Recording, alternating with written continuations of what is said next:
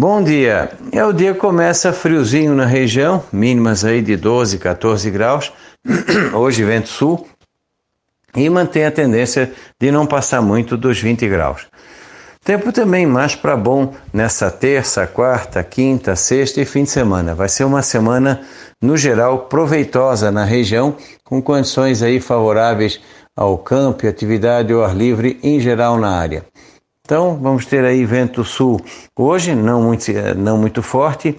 Amanhã o vento vai virando é, para mais para nordeste ao longo do dia e fica mais de nordeste ao longo dessa terça, quarta, provavelmente quinta. Olha, praticamente quase que a semana toda. Pode ser que entre um ventinho sul, alguma coisinha assim, entre terral e sul, ali na quinta ou sexta-feira. Mas não está indicando nenhum vento assim forte, forte na região a não ser aquele nordestinho mais chato ali no Cabo de Santa Marta. De manhã cedo, friozinho, de tarde esquenta, mas não muito.